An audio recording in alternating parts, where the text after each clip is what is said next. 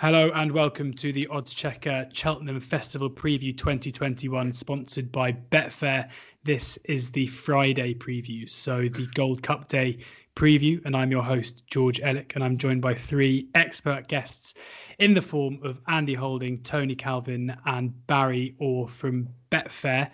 Great to have you all here. Andy, of course, Odds Checkers tipster. Tony, who does tipping and all sorts of other things for Betfair and others, and of course, Betfair Barry from Betfair. Uh, and on the Tuesday preview, we've already recorded a Tuesday, a Wednesday, and a Thursday preview. And at the beginning of the Tuesday preview, we talk about the uh, the weather and what we're expecting, anticipating the ground is going to be. We we kind of came down on good to soft being likely um, on the Tuesday. Uh, come Friday, we're not obviously entirely sure where we'll be, but before we get into the racing, we're going to be starting with a triumph in a second. Just going to point you in the direction of the Odds Checker app, the very best place for best prices, best bookie offers, place terms, free bets, and the very best tipsters, including Andy himself, whose tips during Cheltenham and throughout the year will be delivered straight to the app.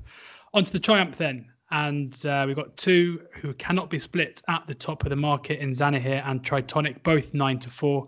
Quilixios eleven to two, Adagio ten to one, Haut En Couleurs, an interesting runner for Willie Mullins at sixteen to, run, to one, Dufflecoat sixteen to one, uh, twenty to one bar. And Barry, I'll come to you first, just to give us the uh, you know the angle. You know, whilst the bookies might not be able to split the top two, there's a bit of a difference in terms of the exchange prices. Yeah, not a massive one mine. Zanahiyr, your favorite at 3.25, which is 9 to 4, a little under 3 to 1. Tritonic, 6.6 Quilixios, and it's 10 bar. Adagio 10, same as the sports book. Um, yeah, I think it's between the top three in the market, and my preferences for the outsider of the three is Quilixios. A uh, lot to like about him, the way he's gone about his business so far in Ireland, especially in the grade one last day where he picked up St. Sam very easily indeed. Um, I, I, suppose a lot of people, well, some people were disappointed that he just didn't sprint clear after jumping the last, that he looked like uh, he was making heavy weather of it. But that was off the back of a 90 day, a 99 day break. And um, I'm sure he'll come on significantly for that. He's a horse that, uh, you know, he's got a really, really bright future. Um, you can't really pick holes in Zanahiyr either. His, his one-time stable companion, uh, Tritonic, obviously has come to the fore in recent days. Haven't been as big as seven to one after after Ascot um, into nine to four favorite, joint favorite with Zanahiyr in the sports book now. But uh, Quilixios for me um, in the Triumph Earl. Quilixios for you, and you know it is these top three in the market, and Quilixios the outsider of the three. Andy, do your speed figures suggest that the market has this right as it stands? Um, probably a little bit overestimating Tritonic based on on pure time figures. Um, I must admit, I made a real balls up of this race this year. Uh, it's a race, probably one of my favourite races of the meet. I'd love to win it as an owner. I, I, had a horse good enough to run in it a few years back, and he finished fifth. Um, I, I, just like watching the juveniles, and, the time figures usually work out. Um, when Zanahiyr won in Fairyhouse uh, before the new year, he clocked the corner time that got me really, really excited. Um, I think everyone's done the work on that. We've all seen the split screen stuff, and we know how quick he was compared to Honeysuckle and all that. So that work's done at the time of he was around about eight to one, and I scoffed at that, thinking, well, yeah, I can I can let that ride. And then of course he, he collapsed in the market. He went to sort of fives, fours, and now, now he's looking at now looking down the barrel of five to two. Mm. Um, the same applies to Tritonic. I, I do a, a, a blog for my own website, and I, I, suggested that fourteen to one after he won Ascot was was too big, and and that lo, lo and behold, he's won the Adonis, and now he's five to two. So I've I've missed eight to one about a five to two shot. Fourteen's about a five to two shot. Um, so yeah, I've done really well on this race, a race I love. So I should be in a fantastic position. I'm not. So as a putting my punting hat on now, regardless of how good I think Zanahiyr, Zanahiyr is, and how much potential Tritonic has got, I'd have to say the bet at the moment. I agree with Barry. He's, is very much Quilixios. Now Zanahiyr is obviously, as I've talked about, posted the very fastest time, courtesy of his Fairyhouse win. But up popped as uh, Quilixios the day and he ran a, a, sensationally good time himself in a smaller field on the day where he he finished ahead of Appreciate It. If you're doing like for like split split sectionals on the final circuit of the Dublin track, um, whether he was quite 100% fit for that day, I don't know. Um, obviously he's gone now to Henry de Bromhead. Um, he would have still been in the Gordon Elliott stable had uh, you know everything gone swimmingly in that department. Mm. Uh, it would have been interesting knowing what Gordon would have felt, you know, knowing which one was which one was better than the other. But either way, at eleven to two, he looks the absolute archetypal, no frills, no nonsense each way better that price. It's hard to see him if he runs his race, and there's no reason to think he wouldn't be suited to Cheltenham or that stamina-based new course.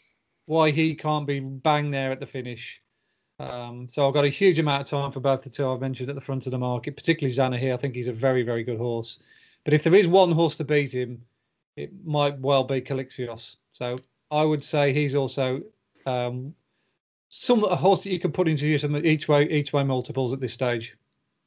Quilixios 11 to 2 with Betfair Sportsbook play, paying three places as it stands, which looks a decent price given, as Barry says, the exchange market has six uh, six to back and 6.8 to lay. Uh, Tony, coming to you, we've got two ticks in the Quilixios box at the moment. Are you going to give it a third?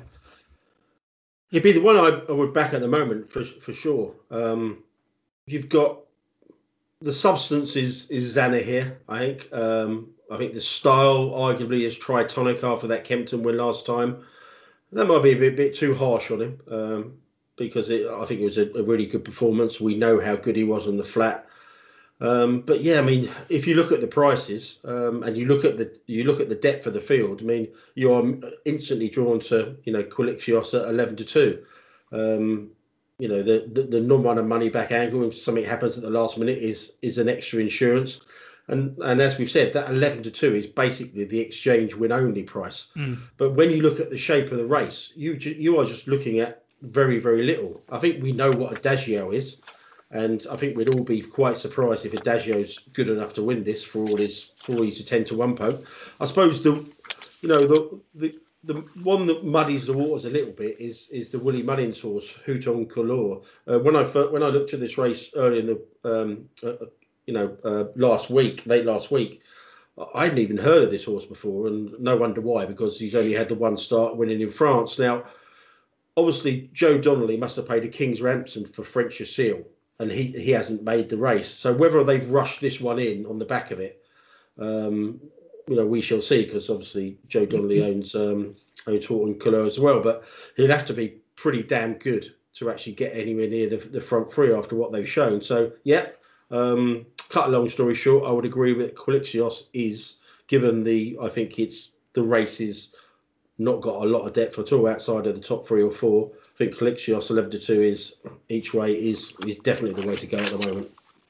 Quilixios each way getting um, you know you, unilateral approval across the three expert guests here each way at 11 to 2 interesting to note tony you mentioned there Haut En Couleurs you know, there's money pennies, you know, just a couple of quid, but money queuing up to back Haut En Couleurs at 19, 19.5, 20 on the exchange, which is significant, you'd think, given that we haven't actually seen Haut En Couleurs running for Willie Mullins, and equally as significant, I guess, that um, he'll be coming to the Triumph first up anyway. So it'll be interesting to see how that one is in the market. You'd think we'll get a better idea uh, on the day there. On to the second race of the day, the County Hurdle. And just one horse, a single figure price, and third time lucky, which is nine to one. Uh, the Shunter 10 to 1, Ganapati and Blue Lord also 10 to 1, Eclair de Beaufort 12 to 1, uh, alongside Soaring Glory um, and a few others in there that may not take up their entries. Uh, Andy, I'll come to you here first. And uh, yeah, pretty open race as it stands at the moment. It is, yeah. I think a lot depends on on which race the Shunter goes in because you know he's won the Morebattle recently. He won um, the Greatwood, so he's proven uh, over the track. Um, and I think they're tossing up between this race and maybe the Grand Annual. I think that's uh, reading between the lines that the the, the like the likely two of the five uh, races he's left in. I'd I'd be looking to get with him because he's a very very strong stayer at the trip. You know, to win a Greatwood and apparently he wasn't quite 100% when he did win the Greatwood um, was was a, is a massive feather in his cap and I, th- I think as well to, to win around Kelso as well a real speed based track uh, that that showed him in a totally different light. Um, and and he's up for 100 grand bonus as well, so they want to make the right decision. and it is a hmm. difficult decision to choose between the two. Um, but he, if he if he was to run in this, I'd have a serious look at him, and I'd also have a serious look as well at uh, 50 Ball, another horse I mentioned early on, um, who's who's entered still to run in the Supreme. But if he was to come here, Um, he represents the, the Betfair hurdle form, which I think is very strong form. And, and as I said already previously, he he also got he was given a hell of a lot to do at Newbury that day. He came from a long, long way back to finish a close at third. He travelled through the race really nicely. I like I like that about him. He got there very easily, uh, only for that sort of energy expending move to to pay. To, he paid for that late on. So yeah, that, those are the two I'd be looking at this very early stage. But it's a long way off. A lot can happen. There's going to be lots of non-runners. I mean, there's 70, 80 odd declared, and you know horses could run here, there, and everywhere. So until we see the the proper field size and who who we're what we're dealing with, and what we're dealing with with ground, it's very hard to be dogmatic. But those are the two the sort of early stage horses I'm looking at. Yeah, I should mention we are recording this just after one o'clock on Thursday, the 11th. So, still early stages for the Friday racing. Um, and Tony, uh, any others to add to the shortlist? Yeah, I, I backed Eclair de Beaufort. Um, I think he's really well handicapped. He's got an option of the Grand Annual, who he finished second in last year. But given his hurdles, Mark, I, I think I think they they'll be mad not to come here. He's fourteen pound lower over over hurdles. Obviously, like I said, he's got that. He's got the the festival form from last year. Um, a very promising six at the Dublin Racing Festival, and I just think he looks a he looks a very well handicapped horse. Now, this race could be blown apart if a lot of the horses, you know, from they're in the Supreme at the five day stage, like the third time lucky, fifty ball.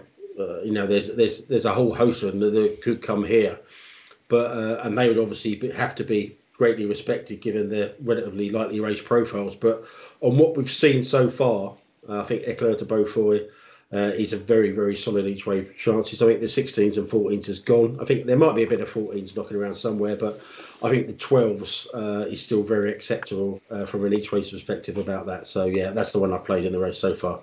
Yeah, 12, 12 to 1 across the board pretty much on the odds checker grids. Uh, a few firms paying five places, including Betfair Sportsbook. Uh, Barry, anything to add in this second race on Friday?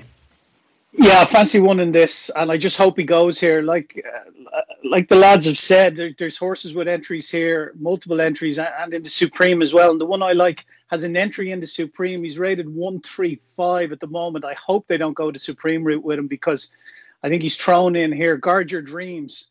Uh, Tony was saying he thought he rated the Betfair Hurl form, which I do as well. If you look at this horse in the Betfair Hurl, I don't know what sort of ride he got because the horses were jumping to second last and he was still over at the train station in Newbury. it was unbelievable the ride that he got. And he's staying on better than anything to finish sixth. Even jumping the, the last, you'd think he couldn't be in the first six because Betfair were playing six places to each way punters in the Betfair hurl. And he got up to finish six unbelievably. Off 135 in this, if he takes his chance in the county hurl, I think he's a big player. He's currently a 16 to 1 chance. I've had a nibble at him at, at 40 and 33 down on the exchange, just taking a chance that he's going to go here because Twiston-Davies has form from last year. Sir Valentine got into this race after finishing fourth in the Betfair Hurl, and he chose to uh, run him in the County Hurl. Um, off the back of that race in the Betfair Hurl, and he got in off one three four. So I'm hoping one three five will get him in first of all, and uh, that they up to go down the county hurl route with Guard Your Dreams because I think he's going to be a big player. Yeah, Guard Your Dreams, a little bit of 20s about on the grids as well. So, one interesting angle there from Barry. Uh, onto the Albert Bartlett, the third race of the day uh, and the third and the longest of the novice hurdles. And Statler is the five to one favourite ahead of Fakira at seven to one. Uh, Barbados Bucks eight to one. Tory Graph eight to one. Alaphilippe ten to one. Uh, horse I spoke to Fergal O'Brien about, who, you know, he was glowing in terms of, uh, you know, I think the quote was, uh, if if if he's there, if he's right there, bang at the bottom of the hill, there's no one else that you'd want to be on. Uh, Farouk Dalain is 16 to 1, Adrimel uh, 16 to 1, 3 under 3 5, 16 to 1, 20 to 1 bar. And Andy, as you well know, you are my go to man when it comes to uh, novice hurdles. So, um, you know, normally we see horses who've had uh, quite a tough season, I guess. Rarely see a lightly race horse come and do well here. Uh, any of these uh, looking like bets to you at the current prices? Well, the, the sort of 10 year trends or 20 year trends, if you if you want to go further back than that, um, suggest that you, you do need a horse with a little bit of experience and having running graded races. Um, and at least he's proven over two mile six, two seven, three miles, if if preferable. Um, the one who fits all that criteria is Fakira. Um, I've watched this fella right from the start of the season, and he's always looked as though he'll improve for a, a, a test of stamina.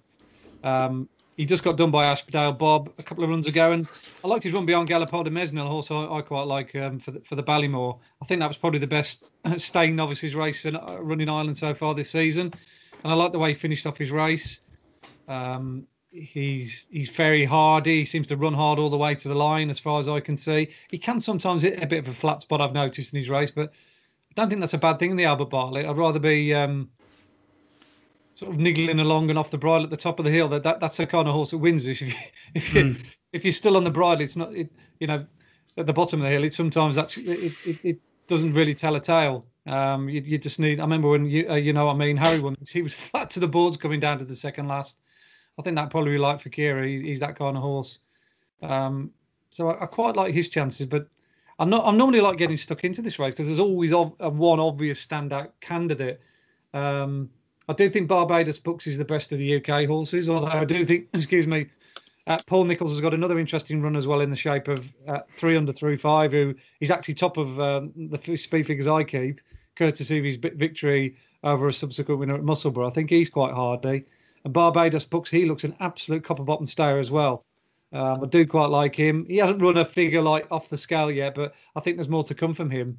Um, not sure what his future lies, whether it'll be hurdles or, or fences, but um, he, he's a he's a very nice type. So I've got two or three on my short list. The two Nicholls is, albeit he's yet to win the race, uh, and um, Fakira. That those have be my three. I'm I'm looking at this very moment in time. Interesting that you are, you know, quite sweet on Fakira because uh, even though Statler the favourite with most of the bookies, Barry, when you look at the Betfair exchange, um, Fakira not far off going favourite for the race. Yeah, well, it's uh, Statler's your favorite on the sports book, where it's four places. The each way hmm. punters at five to one Fakira six, 13 to two Barbados Bucks, Topograph eight. Uh, on the exchange, Statler favorite just ahead of Akira, 7.4 and 7.8. Quite an illiquid market again, only 50 grand matched. Barbados Bucks in there at 8.8. It's not a race of a very strong opinion on, but I, I did like Tom Lacey's horse, Adrimel, when he won the Leamington last day. Thought he looked really, really tough, and he's the sort of horse that could run well at a big enough price. He's 16 and 20 to 1. Thought he could run well at a big price into a place, but uh, I'll be waiting until near the time to play. Tony? It sounds like I'm copying Andy's homework here, but uh, I promise you I'm not. I mean, I, I have backed two in the race. I backed Fakira um, at 10 and 12s after his, uh, his run last time. And Barbados Bucks is my long term play. Um, I watched that race at Kempton and I was. I was asleep on the job a bit there because after immediately after that Kempton race, unbelievably, he was 50s and 40s uh, for this race. Mm. Uh, but when I come round, uh, it was 20s on Sunday morning, so I thought that 20s can't last either. So uh, I did a piece on Bet and got bet for the day after and tipped him up at 20s. So I'm very happy with that. Uh, happy with that now. They're obviously they're both a, a, bit shorter now, so again, it's not it's not something that's a, uh, of massive use. I wouldn't be rushing in at, at eights and and sevens on Fakira now. Um, but those are the two that interest me, and um, you know, if we get five places on the day and they drift a little bit, uh, I may well go in again. But those are the two that interest me. But it's uh, it could be a very deep race, couldn't it? And as the betting suggests, but uh, yeah, Fakira and Barbados Bucks for me, they, those are the two I've backed so far. Andy, before we move on to the Gold Cup, I just want to come back to you because you know, as we know, we, you do have a good record in these races. Um, with the Supreme and the and the Ballymore, you know, even though you're looking at horses who haven't had many races under their belt, you're probably looking for a bit of a different type. Do you think picking the winner of the Albert Bartlett is the most difficult of the three to pick because of the stamina test? Yeah, because a lot of them are, are running the kind of races that don't sometimes generate fantastic times. Um, Fakir has run solidly in, in, good number races, but I, I, don't think we've got to the bottom of him. It's all about potential in the Albert Bartlett. A lot of the other races have now they're coloured to the mast. They've won grade ones like Bob Olinger and Guy de Mer, um, Gaillard du Mesnil appreciate it. They've had to run hard at grade one level to get there already. So they sort of like force their way towards the top because organically that's the way it goes. But with the Albert Bartlett, there's there's very different form lines all intertwined. Some win novices hurdles, some win races up the north like um, um, 500 through five. Barbados Book wins a, a small race at Kempton. Um, so, it, it, like I say, it's a it's a totally different dynamic. The Albert Bartlett. I think what you need to use is your eyes and watch the videos back and look at the horses that hit hit the line strong over those trips. Barbados Bucks mm. hit the line hard at Kempton. Um, Alaphilippe, the horse of Fergal O'Brien's, hit the line, line hard at Haydock. Every time Fakira's run, he's always finished his race off strong. He's always come home as if he wants a, a little bit further test. So, yeah, I say a lot of a lot of it. This is down to you know a little bit of your intuition and and, mm. and a, a gut feeling for what horse you need, rather than you know the they're already there on a plate for you, as it were. And what makes it tricky, obviously, a lot of these are running over three miles for the first time as well. So yeah it's not like you establish two mile, two mile four horses where you know what they can do over the trip. So you just have to build in the potential angle, you know, a fair bit, which is always makes things tricky. Yeah, absolutely. Uh, shouldn't be the case um, in the next race, the Cheltenham Gold Cup, where I think everything you need is out on a plate for you, um, unlike the Albert Bartlett. And looking at the market, market now, we've got Al Boum Photo going for the hat trick and head to the market at five to two. Champ is five to one. A six to one. Last year's runner-up Santini fourteen to one, alongside Minella Indo and Kemboy.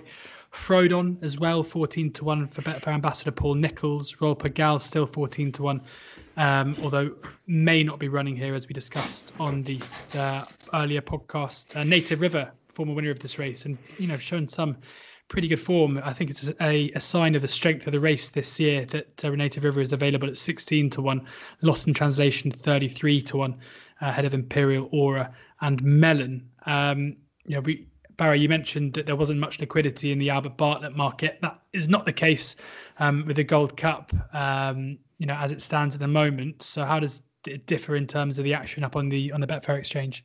Yeah, obviously this is a, liquid market. Three hundred and thirty-six thousand pounds matched in it so far. Al Boum Photo, your favourite at three point eight, six point four. Champ seven. A Plus Tard, stable companion Minella Indo fourteen point five, along with Santini. Frodon in there at 16. Royale Pagaille, like you say, 16 on the exchange. Obviously, that's all in. The horse I like in is Minella Indo. I just can't get away from this horse. Back to him last year in the RSA when he got blindsided by Champ. Uh, his first run back this year was impressive when he beat Milan Native 25 lengths in Wexford, followed up in a decent grade three or grade two in um, Navan. Then he fell behind A Plus Tard in Leopardstown. Now he was a five to two favourite that day, and A Plus Tard was fifteen to two. So it showed you what the stable thought about them there. Uh, his run back in Leopardstown then when he was uh, fourth, uh, only beaten a little over six lengths behind Kemboy, was actually wasn't a bad run considering the first thing they wanted to do was make sure he got around okay and just give him a bit of confidence. It wasn't about winning that race at all. Uh, not ideal preparation again for a Gold Cup, but he's a backable price now for me. He's a 14 to 1 chance. And uh, like I say, he's a horse that I've followed throughout his career very closely from the Albert Bartlett days. And uh, I think he's a bit of value now in the market. Minella Indo there for Barry. Andy, who is the one for you for the Gold Cup at this stage? Well, of the four horses I tipped directly after last year's Cheltenham Festival when I did um, a little bit of work, if you remember, in lockdown when I, I looked at the mm. big championship races straight in the aftermath after Cheltenham. Um, I'm happy with the the other three, Cider Burley, Put the Kettle On, and, and um, Abracadabras, but it's a bit of a disaster when it comes to Indo. Um, I was so so disappointed with this with this fella last time. Um, I think that fall knocked his confidence. I know what Barry's saying; they were trying to get him round and what have you, but he was so hesitant. He was just unsure of himself. Um, he didn't know, really know where he was coming and going. Every time he saw Rachel saw a straw, the horse put down. He kept jumping out to his right. He was, like I say, he was looking after himself as if that ball had completely shattered his confidence. I'll certainly take on board that he comes alive at Cheltenham. Look, he's won an Albert Bartlett and he was unlucky second in last year's RSA. And I've backed the horse for the, to win the Gold Cup, so I should be looking at this through rose tinted glasses, but I've got to have a I've got to look at it objectively now and look at what he's done.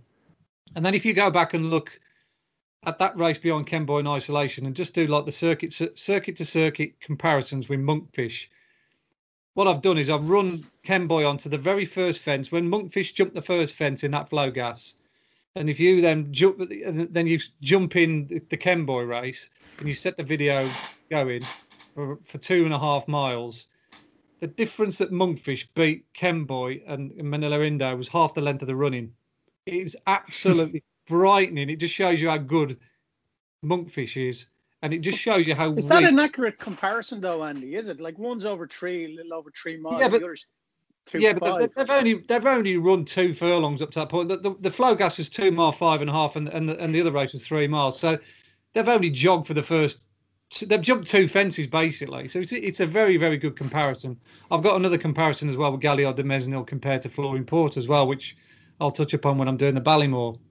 One of my points is I'm making is it just shows you how good and the potential, how good Monkfish and the likes of Envoy are when they take on this crop of Gold Cup horses at the moment. Mm. Um, I just, I mean, I can't have him. I can't have him in be, I'll be absolutely staggered if he won, uh, even though, say, I've backed him and put him up. Um, but I am, I am a big fan of Henry Romed's other horse, uh, a Plus Tard. I think if Henry does win it, I think it's going to be with this chap. He only literally got going in the back end of what was a brutally run Savills chase. That was the best chase run either side of the Irish Sea, as far as I, I can see. The number was good. Kemboy was out on his feet in the running, but Plus Tard was just literally taking off. If you go back and watch his run as well in last year's Ryanair, he was just getting done for toe by Min and uh, Saint Calvados and off. But boy, did he try up the hill! He never stopped running. If you actually look at it again, he's coming back at the other two. I think he's been a three miler in waiting, and Henry was taking a while to cotton onto it. He's a festival horse. He's he won his uh, he won the Close Brothers, third in the in the in the Ryanair. He wore a tongue tie last time out, which obviously helped him. He's had a great preparation, just two runs, perfect. Going to come here a fresh horse. Haven't run since December. Yeah, I'm I'm very much warming to a Plus Tard's chances here. He's still six to one. He's a festival performer. He's never been out the first in his life. He's never fallen. So he's got a hell of a lot going for him, and he'll get the strong pace which he wants. You know, Native River, we know he's going to go from the front, plus others. So Frodon as well. So, yeah, a Plus Tard for me. A Plus Tard at six to one for Andy. We've spoken to both Barry and Andy, and n- neither have mentioned the top two in the market. Tony, no pressure on you to do so, but where, where are you looking for your for your analysis? Well, it wouldn't be Al Boum Photo. Um, we all know we all know his profile, but three point eight five. I mean that, that race last year, he, he only beat Santini ahead, and you know that last year's Gold Cup is is just a just something and nothing, isn't it? Really, Mm. um, I couldn't be having him at three point eight five. It's it's a testament um, to to people's faith that he's actually uh, he's actually trading that short. Um, I think the the ship has sailed as regards Champ's price. I think everyone, including jockey and connections, were were were overjoyed as as much as surprised by that uh, run over two miles last time. But is there an overreaction in the market? Champ trading at six point two. I would say yeah. Um, I can fully see the case for that. He's the one, the most solid at the, the top three in the market. But I've backed uh, Native River at 16s each way. I'm worried about. I'm worried about the ground, obviously. Um, but you know, it's this is a former Gold Cup runner as well.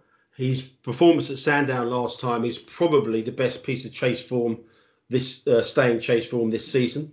I know people might pick holes in it, but beating Bristol De Mai and Santini as he did in the rescheduled Cotswolds chase at Sandown last time was, you know, was was probably was as close to as a career best as you're going to get. Now, clearly the ground's an issue. You know, he's he's not going to be taken. He's going to be taken on for the lead by the likes of Frodon, etc. But after what I saw at Sandown and looking at this field, I'm not I'm not scared by many. Uh, and he's 16 to one. And um, you know, see if you can get four or five places on the day, uh, then definitely. But at the moment, he's the one I backed, and I, I, think he's 16 to one price. He's just bang wrong after what we saw at Sandown last time. 16 to 1 there for Native River. and uh, Tony, you mentioned Frodon there, who will be running in the Gold Cup. And I caught up with trainer Paul Nicholls, Betfair ambassador, and trainer Paul Nicholls to discuss Frodon's chances ahead of the WellChild Cheltenham Gold Cup. Frodon um, looks to be um, the you, you know your Gold Up your Gold Cup horse for next week. Um, an incredible win back on Boxing Day when we last saw him in the King George. I mean, we obviously know that Frodon's a horse who um, you know, has, a, has a special place in your heart and you think a lot of. Uh, were you surprised by the manner of that victory on Boxing Day? Yeah, you know, it did surprise us all in the King George, to be honest with you. I know we got a fairly soft lead in front, but he, he still kept galloping all the way to the line, dictated things quick up well in the straight and stayed on strong. And horses that win King George's have a habit of running well in a Gold Cup. Um, the dry and forecast next week is a massive plus for him as well, so that's good. I'm very happy with his preparation, the way he is at the moment, and yeah, he, he's an exciting horse to have in the race. I mean, everybody remembers the the interview with with, Bri- with Bryony Frost after the the Ryanair win. I mean, how big a part has she played? You know, and, and what a partnership those two are. How big a part has she played in Frodon's story so far? Yeah, well, she gets on well with him. Obviously, um, that goes without saying. Won a Ryanair on him, won all those races. They get on particularly well. I Don't know for why really, um, but they do get on really well, and um, it's a great partnership which you wouldn't want to to to break up really. So, you know, the pair of them have won well at Cheltenham. That's a great plus in the Gold Cup. It's a massive advantage if you've got a horse that acts on the track. You know, if you've got horses, I've run a couple of late Silviniaco Conti, and Clan des Obeaux just hate the track, just don't operate on it at all. Whereas Frodon loves it, so that's a big plus. That's a big advantage.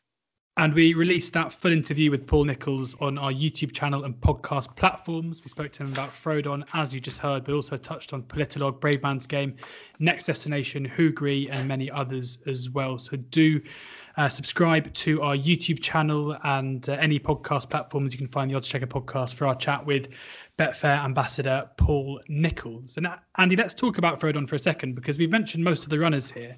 But as we heard Paul say there, I mean, Frodon I think surprised everybody with the manner of his win on in the King George. Um, you know, back on Boxing Day, he mentions as well that he's had King George winners, as we know in the past, who haven't done it at Cheltenham, but Frodon has festival form and Cheltenham form and has stepped up in trip, you know, pretty seamlessly, which seemed to be the doubt. Is there a danger that the King George winner is being overlooked here?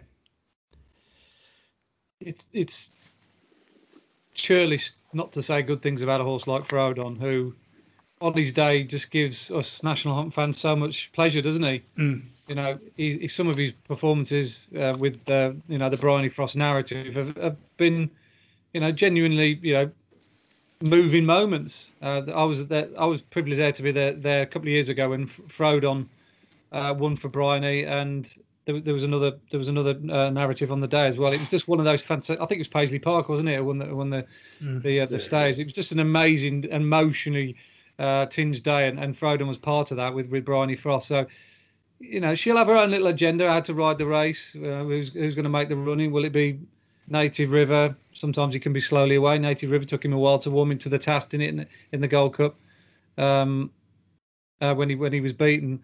Um, you could just see him popping away, getting into a good rhythm, and enjoying himself. Look, he'll give you a great sprint for a long way. Whether he'll see out the three-two against genuine high-class stayers, he's open to question. But you know, he's he's going there in the peak of his powers.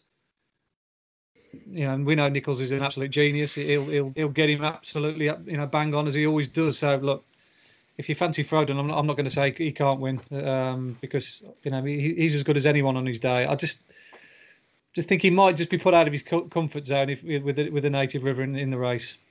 We should mention before we move on. We should mention Royale Pagaille. Yeah. Um, uh, the exchange the exchange move at the time of recording suggests that you know it it could well be each or two again about what race he goes for, and um, he he just he just brings a, a, relatively unknown quantity to the race, isn't he? And certainly a, a fresh a, a, fresh approach to it. Um, rated 166 now after that Haydock win last time, and you know he this horse has just taken off. So yeah, he he would be the one uh, a similar price to Native River that I'll, I will be considering if they do go here because. Uh, you know, he, like I said, he brings a he brings a different uh, a different level of form to, to the table, and I, I I quite like him. So if if you were to get the nod today that Royale Pagaille will be going here, you'd be happy to take the kind of 16 to one on offer. Um, obviously, with the non-runner money back proviso, mm. because you know, a lot of the you suspect the ground is going to be key to where that horse goes. Um, they they might want to play safe uh, and go down the three mile six route, but uh, he wouldn't be out of place here in the Gold Cup for for me because, like I said, I it's not many in the race I fancy, not many at all. Be another great story for Venetia Williams if Royale Pagaille were to turn up at the Gold Cup and win here for uh, the Ritchie family. On then to the Fox Hunters, and uh, we have at the top of the market is Billaway, who's three to one. Uh, Bob and Co is five to one. Uh, it came to pass ten to one. Staker Wallace 11 to 1, Red Indian 12 to 1, Stand Up and Fight 16s 20 to 1 bar. Uh, Andy, come to you first here. Any view for the uh, for the Hunter Chase? um, funny enough, yeah, I've been I've been watching the, the Hunter Chases with with a with a um, a little bit more um, scrutiny, if you like, this season. Um, not necessarily the views having a bet in the, in the Fox Hunters, but uh, some of them have been doing some really good numbers. I must admit, they've taken me by surprise. I'm thinking, God, that must be quite good. Um, Billaway, for instance, 21 last time out, clocked a very good time. Um, I just think he he's probably gra- more ground reliant in this race than most because I think he's a real grinder and, and he got done last year. He, he's jumping and wasn't overly fl- convincing when when he got beat by um, uh, it came to pass who obviously won at a big price. Uh, if it was genuinely soft, I think he'd be a, a, massive player. Bob and Co. clocked a very fast time when he won at Haydock the other day. I must admit that he he clocked the kind of number that you'd expect of almost like a Gold Cup horse. That was astonishing run that was. Um, and there's another another one as well. A, a, nice young horse coming through the ranks called Shamaron. Again, I got that doing a fantastic time at Leicester the other day. Um, he was he was sent off odds on favourite. Didn't really think much of the race on the day at the time. It was a modest card, but um, he also threw his cap in the ring with a good number. You know, he took in the likes of um, a few that have been here before, Road to Rome, um, Staker Wallace, who ties in quite nicely with the with the favourite. Not sure Caid du Berlais come here. You've got Hazel Hill, of course, who, who won the race uh, a couple of years ago. This is actually quite a, a really good Fox Hunters. Um, so yeah, I mean Bob and Co. I think he's probably the one. He's the one. He's the numbers horse this season. I think he was muted to going at the race last year, and he, they didn't they didn't get in there. I mean, Tony might know because um, he, he's up to, up to speed with the Nicholls uh, camp. I think he was there, Hunter Chase horse, but he, he didn't make it. Um, so yeah, he, he'd be the one. But yeah, it's it's it's, it's a good race, um, or better race than normal this season. And obviously, it's in the play spot as well. So I'm going to be you know, the, the place on, on Cheltenham Gold Cup Day always pays a lot. So I, I, you need to pay attention to this race if you're sticking three or four horses in there. You don't want to go out in a race like this not done your homework. No, especially if you're getting if you're still in by the time you get here, you want to you want to have done exactly. your work in, in, beforehand. Tony, um, Andy said you might have a couple of bits to add on Bob and Co. No, I'd rather wear a wig in public than have a bet in this race. Um, no, I, um, I, I don't even look at the race. I don't even look at the race. And it's not called the Fox Hunters anymore, is it? Tut tut, lads. They've uh, taken the hun- they've, Hunter's Chase. They've taken the fox out. It offends right. people apparently. Oh, okay. There we go. Yeah. Very, very sorry. The actual act of the actual act of fox hunting doesn't probably uh, abhor people, but uh, the name apparently does. But yeah, it's a strange old world. Apologies to anybody offended. Um, it is, of course, the hunter's chase um, that we are talking about here. Uh, probably the best insight um, that we could have had in the race from Tony there, but thank you for correcting me. Um, Barry, I had to I had to add something because I had nothing to add about the race. It's not look, it's not. I have a bit of insight. Shamaron that um that that Andy's alluded to. It's uh, part owned by Paul Nicholls. Interesting. Right, yes, and John Bolton own it, yeah, and they they think that could run a big race. It's not. I have no opinion in this race. Billaway four point two seven. Bob and Co. It came to pass nine. Since uh, Victoria Pendle gave up riding, I've just uh, this race is dead to me. fair, fair enough. Uh, well, Shamaron, um, I mean, I think a bit, bit of in, inside information in terms of uh, the owner fancying it, especially when the owner um, is Paul Nicholls, is, is, interesting enough to get a mention there. Sham, Shamaron uh, 16 to 1. And given that Andy had already clocked a decent uh, speed figure, I think I know where my uh, one pound each way will be going come Friday afternoon when I'm licking my wounds after whatever's happened in the Gold Cup. Uh, on then to the new race, the Mares Chase, uh, and Elimay is the seven to four favourite. Everywhere I turn, I seem to see some shrewdy t- telling people to be backing this uh, this favourite. Elimay, Colreevy's four to one, Shattered Love fifteen to two. Uh, Annie Mac, 8 to 1, 16 to 1 bar.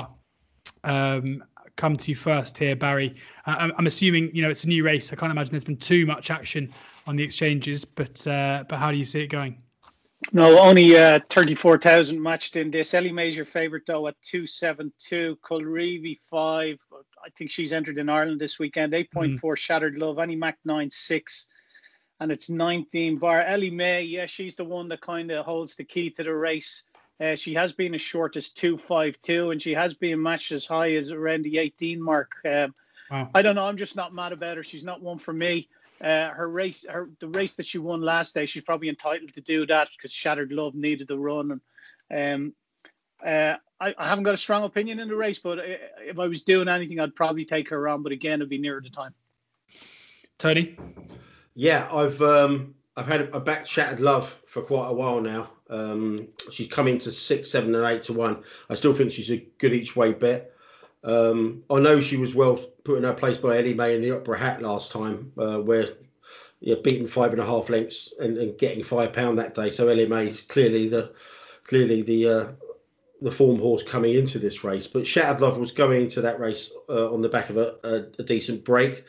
Um, had was due to run at January, but was pulled out lame there. Um, and I just think you just look at this this horse's Cheltenham pedigree. Obviously, won the JLT by seven lengths in 2018, put up a decent performance when winning earlier in the season. Um, they've clearly just like targeted this race and I just thought she was a decent each way proposition. After that defeat at Naas last time, some bookmakers knocked her out to 25s and 16s. Now, I couldn't get hold of the 25s, but I managed to get some of the 16s each way, and I, I backed all the way down since. Uh, um, yeah, I, I, I, think I don't see much depth in this race at all, uh, and I think she's a she's a knocking each way bet. The Colreevy's interesting because everyone's assuming she might go to Limerick this weekend, but the fact that you know she's been nibbled at on, on the exchange uh, suggests that they may well come here, which which is surprising because uh, she does look though she needs plenty of dig, and you know if, the forecast is wrong and they get plenty of rain, maybe she will turn up here. But um, I'd be very much in the shattered love camp each way, but I do respect the favourite Elimay, but. Uh, I know some people have got, you know, the uh, the bigger prices, but seven to four, I'd rather play Shattered Love each way, seven seven eights each way than, than the Elimay uh, win only seven to four. Chat, Shattered Love fifteen to two, uh, best price on the grids at the moment. Uh, Andy, any big view here? Yeah, I, I must. Um, I'm definitely getting slower in my old days because again, it's another one I've missed out on here. Elimay. Um, I did all the sort of work the day after Elimay finished second to Allaho, and you had your like for like comparison with Colreevy. Um, so I knew that race was a better race than Colreevy. I thought, well, this Elimay, should, if Cole Colreevy's favourite, how can Elimay be a much bigger price? And I didn't really twig. I wasn't really quick enough on the blocks. I was thinking, oh yeah, I've got to have a bet in the mare's chase, and then um, it soon became apparent everybody else had done the same work as what I had. the price just kept tumbling and tumbling and tumbling um, as if somebody was looking at my desk and looking at the figures that I've written down. Um, I think she was sort of six, seven to one at the time, and I thought, ah, ah, well. But I mean, I wish I was on at six or seven to one. Now she's a seven to four mm. shot. Uh, my only the, only the only reservation I'd have about her, just as a as a horse to look at, she's not very big. Um, you know, she doesn't look a, a prepossessing type like a lot of, you know, like a, you compare it to Shattered Love. Shattered Love will be a hand or two higher than her, than her, uh, but she is a good good operator. Uh, she gets herself over the fences really well. So yeah, I think she's the right favourite. I, would, not disagree with with anyone who's backed her. I won one backing out the price she is, by the way. Um, if I was going to have a bet and, and, she turned up here, I think Augusta Gold's an interesting runner. Uh, switched from Mags Mullins now to Willie Mullins. Uh, I don't know if anyone spotted that, but this is a really, really tough mare. Always leaves it on the table. This girl. Um, she's probably grade three level at best. Sorry, grade two level at best. Um, but you never know. That might be good enough. Now she's moved to Willie Mullins, and, and you think there might be a bit of improvement because Willie's had her for two months. He might just be able to squeeze a little bit more out of the lemon there and get her up to sort of grade two, grade one standard. Um, but she's twenty to one. You know, mm. I'm not mm. looking at a horse at sort of six, seven to one mm. shot here. Mm. Um, can certainly see Tony's shattered love angle. I've, I've heard somebody else, good judge, I know, has backed that as well because she's got course and distance and Cheltenham form. But um, yeah, Elimay, right favourite, but Augusta Gold, yeah, I'd be mildly interested in her if she was to turn up and uh, she was sort of twenty to one on the day. Now you've now now you've told us all your festival secrets, Andy. I'll come round and take the camera out of that light that I stuck in there uh, earlier on in the year. Thank, thanks for the seven to one Elimay, by the way. Yeah, yeah. I zoomed in on your speed. I zoomed in on your speed figures and yeah. took the cash.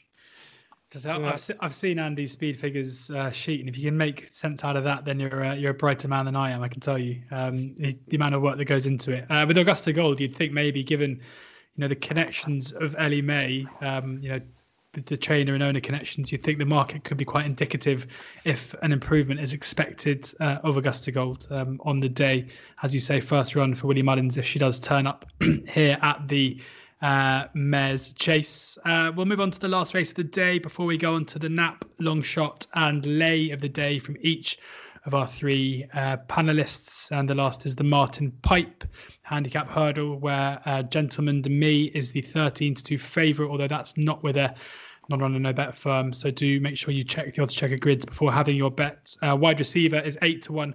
Ganapati, who we've already discussed, is eight to one. The Shunter, twelve to one. Champagne Gold, fourteen to one. Monte Cristo, fourteen to one. I mean, there are loads in here at the moment. Loads are going to come out.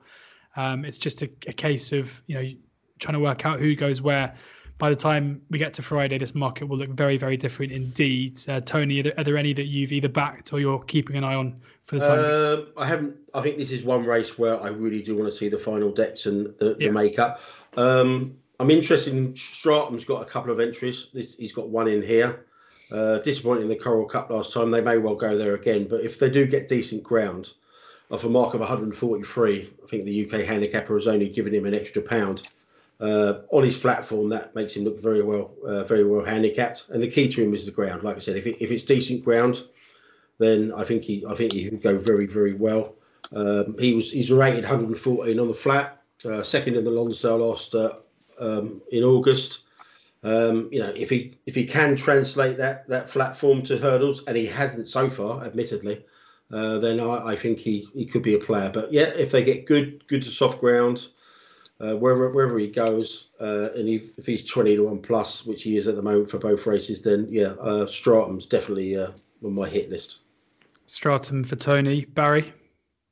Yeah, the twenty eighth and final race. will bring back the county hurdle as the as the finale for me. I, I, this is a race that's been I've never had an ounce of look in it, and I wouldn't know where to start this time around. There's only six grand matched on the Betfair exchange on this race, so another indication of the esteem it's held in by uh, Betfair Exchange anti-post punters at the moment. Anyway, Gentleman De Mee, your favourite at six point eight. Uh, the money in recent weeks has been for Column of Fire.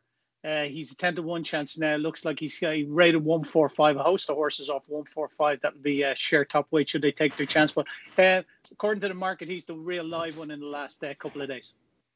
Column of Fire, the one who is attracting support uh, and on the exchange at least. Andy we certainly know what Willie Mullins is about in this race, don't we? Um, you've only got to go back and look at the history. Sir Des Champs off 134, Don Poli off 143, Killultagh Vic off 135. How on earth did those Grade 1 horses get in here off such a low weight? And he looks like he's at it again with um, Gentleman De Mee, 139, having just had the one run. I thought jumped brilliantly uh, on his um, debut. Uh, I think it was debut for the odd, wasn't it, last, last time out in Avon. Um, and he he, he does look a, a, a, serious talent going forward. Um, obviously, the the, uh, the odds represent the, the, the the level of improvement that, that, that's expected there. Of Fire do really well to win off 11 10. I know he was unlucky in the race last year when he fell, but I mean, that, he wouldn't be for me. I think he's, you know, he's, he'll struggle to give some of these young bucks a, a you know, that kind of weight. There is one. I don't think he'll get in, but there's a very, very interesting runner in this race. He's in the Coral Cup as well, right down the bottom. Um, horse used to be trained in Ireland um, called Barnard Dawn. I think uh, Barry will know this fella. Tom Mullins used to have him. He won the, I think he's at the Brown Lad Handicap um, at Naas early on the season. He, he beat Damalisk, who every man and uh, father and mother worth their salt was trying to back that day. Looked a bit of a handicap good thing and proved it next time out. And Barnard Dawn kicked him out of touch, but he, he goes, he, has gone to David Bridgewater, so I see. It's a strange one, yeah. It's having which his first run for Bridgewater. Which is a strange one, yeah. First run for David Bridgewater, hasn't run since. He's number 71 on the card. Uh, but you never know. With all the defections likely to come out, you know, it's probably going to be a good 20 or 30 have come out because they just entered in other races uh, he'd be he'd be um, he'd be quite an interesting one there. So yeah, one one obvious one and one not so quite obvious one there for me. Barnard Dawn, the one to look out for, 25 to 1 across the board on the grids at the moment for the Martin Pipe, having, well, will be having its first run for David Bridgewater if he gets in. That brings us to an end of the Friday races. Just a bit of time now to recap and get the best bets and uh, the long shot and the lay from our three guests. Barry, as ever, for the fourth and final time, what is your nap, your lay, and your long shot? Uh, my nap is Quilixios in the Triumph Hurl. My long shot or each way bet, if he makes it to the county hurdle, is Guard Your Dreams. And my lay, just by virtue of the price and that it's probably more competitive, uh, is in the mare's uh, chase, Elimay. Tony? Uh, no lay. I don't see anything in there that I'll be laying myself. So uh, please forgive me. Um, I'm gonna. The each way is shattered love. Uh, that's what I've been doing for a while. So, and I still think uh, current price is is more than acceptable. And even though it's not a real long shot, I do like if he goes there. I do like the look of Eclair De Beaufeu in the in the county hurdle. Um, I think the 12th current 12 to one at the time of recording uh, with extra places is very fair. Andy. Um, I lay a big Tritonic at the prices. I think he, the, you've got two horses there in Zanahiyr and Quilixios that have run faster and are proven, whereas he's not quite yet. I, th- I think he's gone to a, a slightly, uh, or the, there's, there's been an overreaction to that Kempton wins, bit of recency bias there for me. So I'd probably lay him at the price. Um, I agree with Barry. I think Quilixios is real solid each way um, against him. Um, definitely, and and probably the my best one on the day at the prices at the moment is in the Gold Cup with a Plus Tard. I think six to one for him. I haven't got any what wild shots. I mean, Barnard Dawn would be one if I knew he was running at, at twenty five to one, but that not might, might not be the case. There we have it. That brings the Gold Cup Day preview and the oddschecker Cheltenham Festival preview 2021, sponsored by Betfair, to a close. Thank you very much to Barry, to Tony, and to Andy. Do check out the Betfair Sportsbook and the Betfair Exchange for your betting activity over Cheltenham Festival. Do also download the oddschecker app for the best prices, the best bookie offers, free bets, place terms, and everything else, including the tipsters, including Andy himself. Uh, his tips coming to the app every morning of the festival and throughout the year as well. Fingers crossed, we've given you a couple of winners or at least something to think about. Do enjoy the racing for the whole week and please do gamble responsibly.